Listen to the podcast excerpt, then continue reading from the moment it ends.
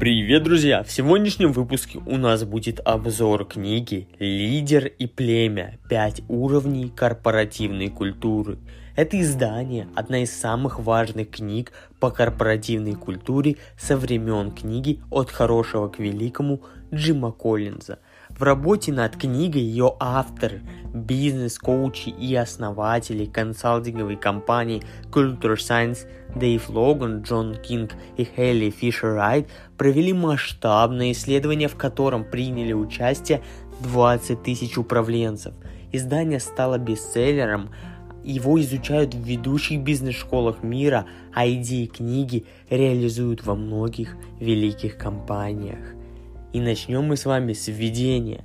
Птицы собираются в стаи, лошади в табуны, а люди в племена.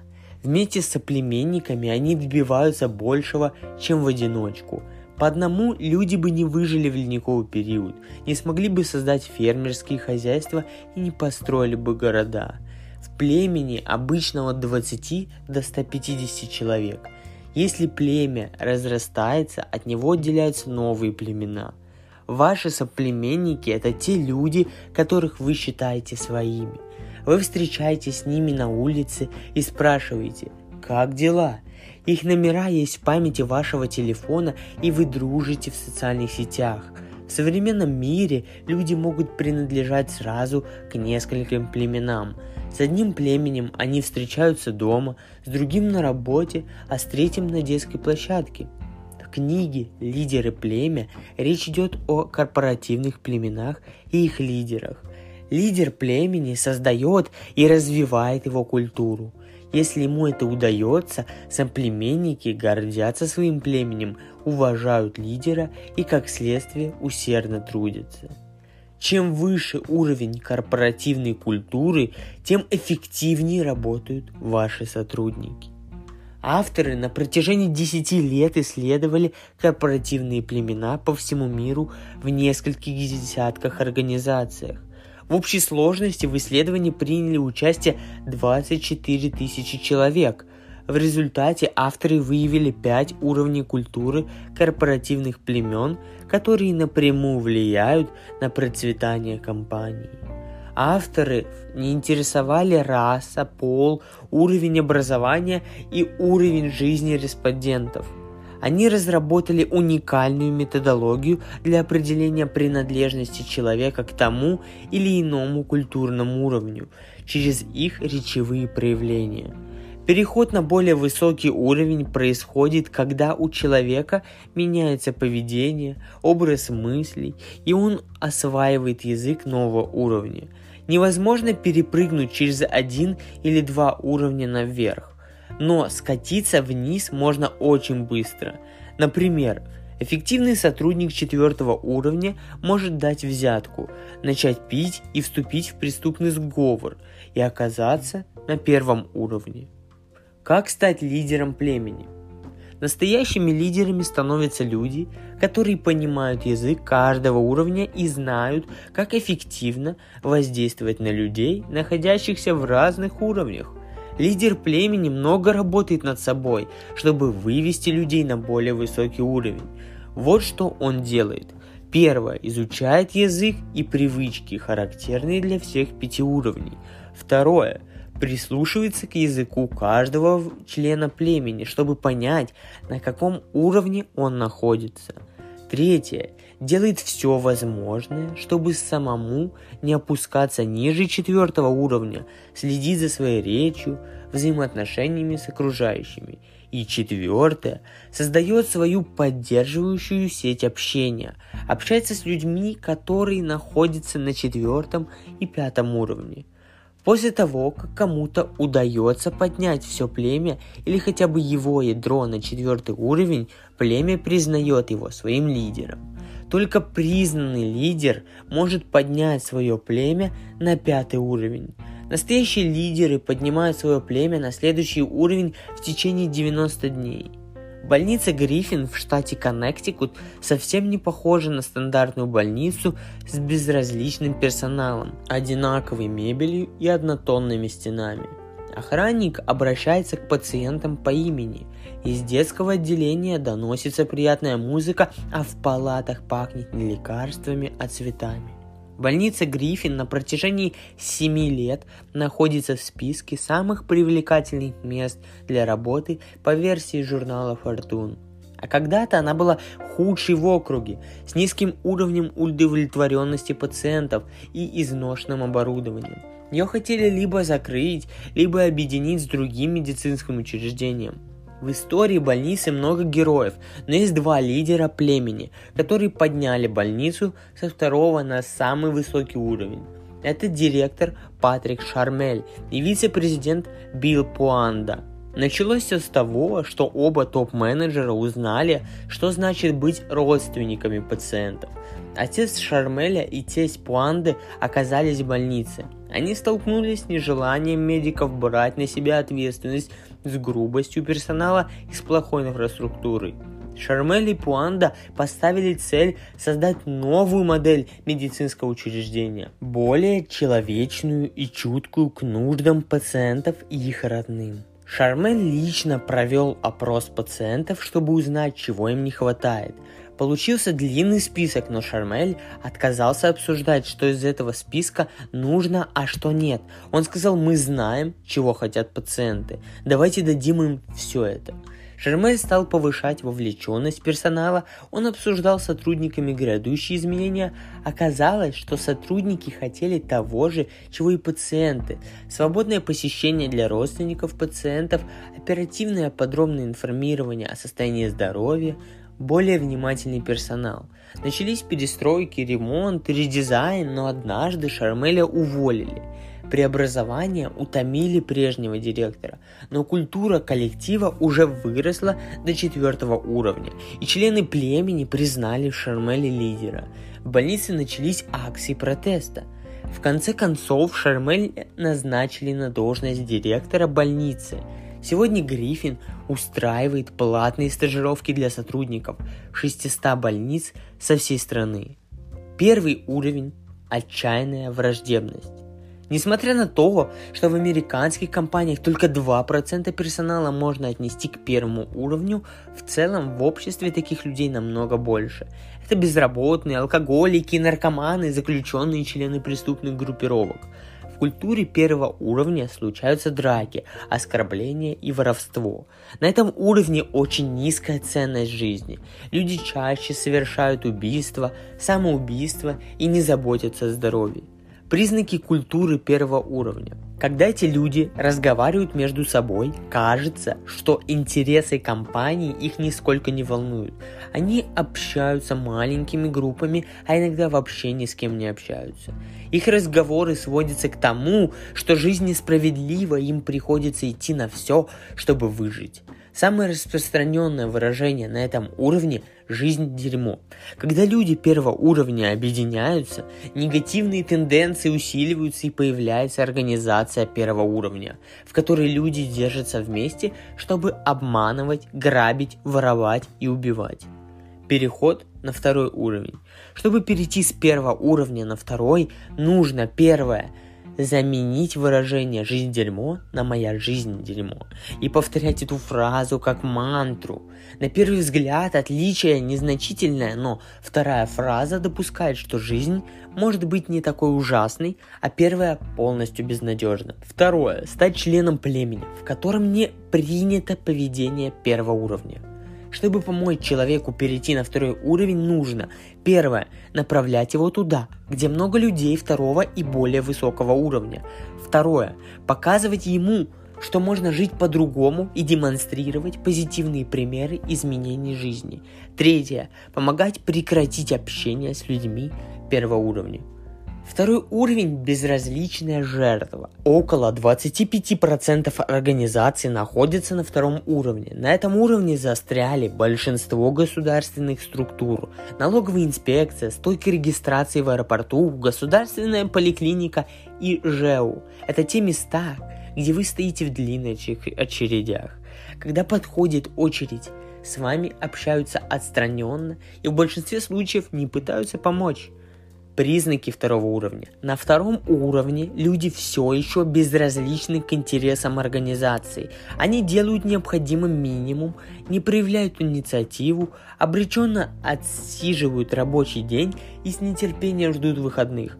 Они обсуждают, как бы избежать работы и обмануть начальника, но как только он появляется на горизонте, все начинают имитировать бурную деятельность. На этом уровне люди не хотят что-то менять им не интересно развиваться. На любое предложение они отвечают «А зачем это нужно?» или «У нас все равно ничего не получится». Если у людей второго уровня есть какие-то идеи, они держат их при себе. Никакие уговоры, финансовые перспективы, тимбилдинговые мероприятия и даже показательные наказания и увольнения не способны изменить ситуацию. Межличностные отношения на втором уровне очень слабые. Люди в основном обмениваются рабочей информацией. Переход на третий уровень. Есть три способа перевести сотрудников со второго уровня на третий. Первое. Общаться с людьми, которые находятся на более высоком уровне. Для того, чтобы перевести свое племя на третий уровень, лидер должен учить соплеменников языку третьего уровня. Главная фраза на третьем уровне – я лучший. Второе. Встречаться один на один с людьми, которые хотят перейти на следующий уровень.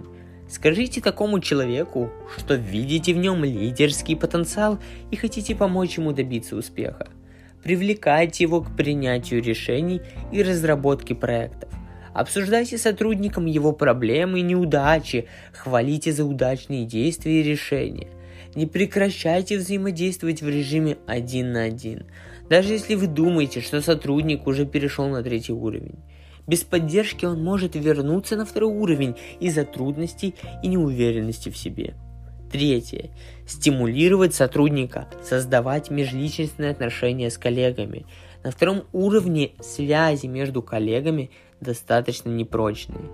Третий уровень – одинокий воин – на третьем уровне находятся как амбициозные студенты, которые мечтают достичь карьерных высот, так и многие успешные люди, находящиеся на пике славы или являющиеся признанными лидерами в своей области. Они воплощение американской мечты, у них есть огромные дома, престижная работа и мировая известность, но нет поддержки и радости от работы в команде. Третий уровень самый распространенный в корпоративном мире еще и потому, что нам с детства внушают, что нужно быть лучшими и уже в детском саду устраивают всевозможные состязания. В школе ребенок оказывается в еще более конкурентной среде. Оценки, рейтинги, конкурсы, олимпиады и экзамены. Дети стремятся получить медаль в школе, сдать ЕГЭ на 100 баллов и поступить в престижный вуз. И там снова конкуренция – Лучшие студенты получают президентскую стипендию и стажировки в известных компаниях. Третий уровень – культурный максимум для большинства людей. Около 48% специалистов в США относятся к третьему уровню. Признаки третьего уровня.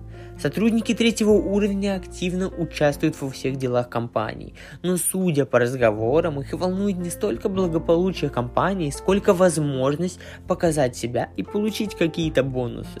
На третьем уровне одна цель – победить самому.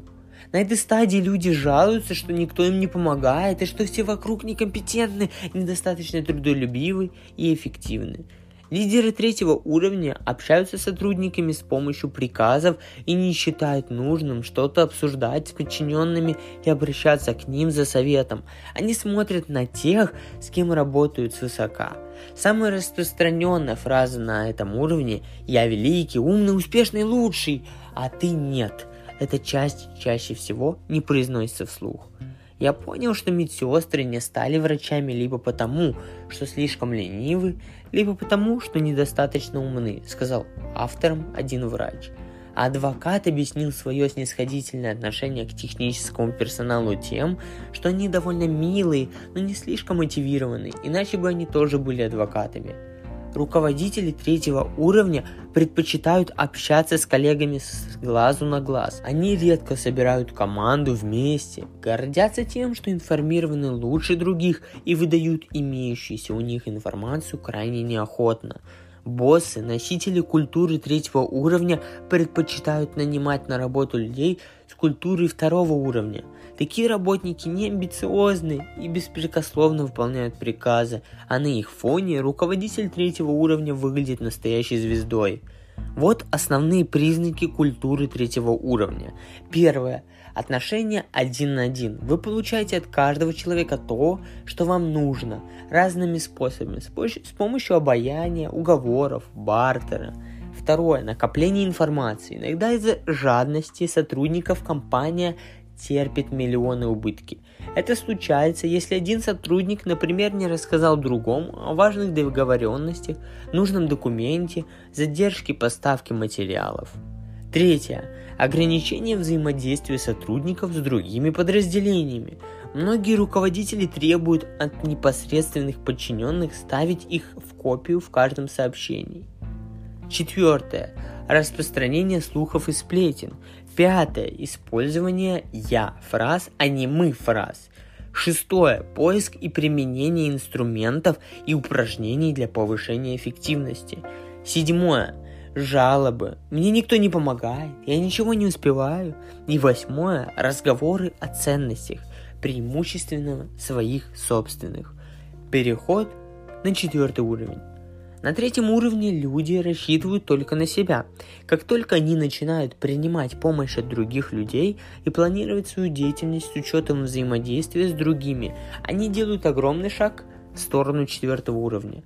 Чтобы помочь человеку перейти на четвертый уровень, нужно, первое, поощрять его работу в команде. Второе, признавать, что он достиг успеха благодаря своим усилиям, но показывать, что для достижения следующего уровня индивидуальных усилий недостаточно. Третье, рассказывать о ролевых моделях, которые характерны для четвертого уровня делая акцент на том, что их значимые достижения появились благодаря взаимодействию в группе. Четвертое. Когда сотрудник будет жаловаться, что ничего не успевает и что никто его не поддерживает, объяснить ему, что он настолько отгородился от окружающих, что никто не может до него достучаться, чтобы помочь и поддержать. Пятое. Рассказать о том, как вы сами переходили с третьего на четвертый уровень. Шестое. Объяснить, что информация не так ценна, как отношения, и что, поделившись информацией, можно добиться большего. Седьмое. Поощрять открытость и общение с другими людьми. Инициировать общение втроем, вчетвером и так далее. Многие люди, которым удалось перейти на четвертый уровень, испытали что-то вроде прозрения. Вот как они описывали это в беседе с авторами книги. Мне вдруг стало очевидно, что все, что по-настоящему важно, не связано только с личными достижениями. Я понял, что победы на третьем уровне – это незначительные победы. Я осознал, что был просто манипулятором, а не лидером. Я посмотрел на себя глазами других людей, и мне совсем не понравилось увиденное. Четвертый уровень – гордость за племя. Главное отличие четвертого уровня от третьего в том, что на этом уровне люди стремятся не к личным, а к корпоративным победам. Признаки четвертого уровня – Команды фокусируются на общих ценностях и целях. Информация свободно циркулирует внутри группы. Взаимоотношения между коллегами строятся на общих ценностях. Люди добровольно объединяются для выполнения приоритетных задач и проявляют инициативу. Они часто употребляют местоимение «мы». Если между двумя коллегами возникает конфликт, третий вмешивается и пытается его удалить. Культуру четвертого уровня можно создать следующими способами.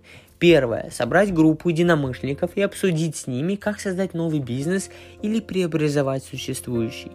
Второе. Найти группу людей, которые хотят перейти на четвертый уровень в организации третьего уровня.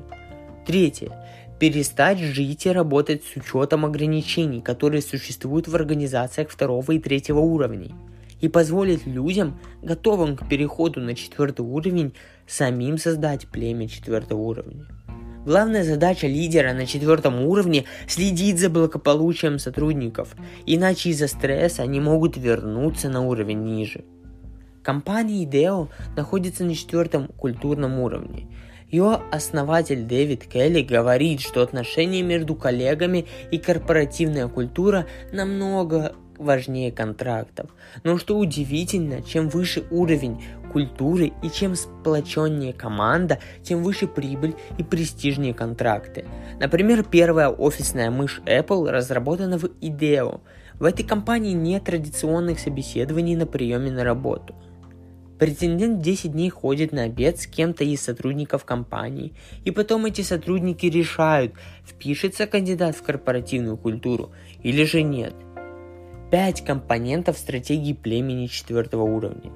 Проанализировав данные о лучших племенах, авторы создали модель стратегии, которая состоит из пяти компонентов ценностей, благородной цели, результатов, активов и действий. Создание стратегии начинается с формулирования базовых ценностей, которые будут объединять людей и к благородной цели, которые они будут идти все вместе. Далее люди должны обсудить три вопроса. Первое. Чего мы хотим, то есть результат. Второе. Что мы имеем, то есть активы. Третье. Что мы будем делать, действия. Решать, что делать, можно, если члены племени ответят «да» на вопрос – достаточно ли у нас ресурсов для достижения цели. Если ресурсов достаточно, нужно уточнить, хватит ли активов для достижения действий, и второе, приведут ли действия к достижению результатов. Теперь, когда стратегия готова, нужно начинать ее реализовывать. Каждые 90 дней необходимо оценивать результаты и разрабатывать дальнейшую стратегию. Обеспечение стабильного четвертого уровня с периодическими переходами на пятый. Люди остаются на четвертом уровне, если они заинтересованы в проектах племени, их отношения с коллегами строятся на общих ценностях. Вот что нужно делать лидеру для поддержания культуры четвертого уровня. Первое. Стимулировать создание большего числа триад, групп из трех человек. Второе проводить собрания племени и обсуждать ценность, цели, ожидаемые результаты, активы и предполагаемые действия. Третье.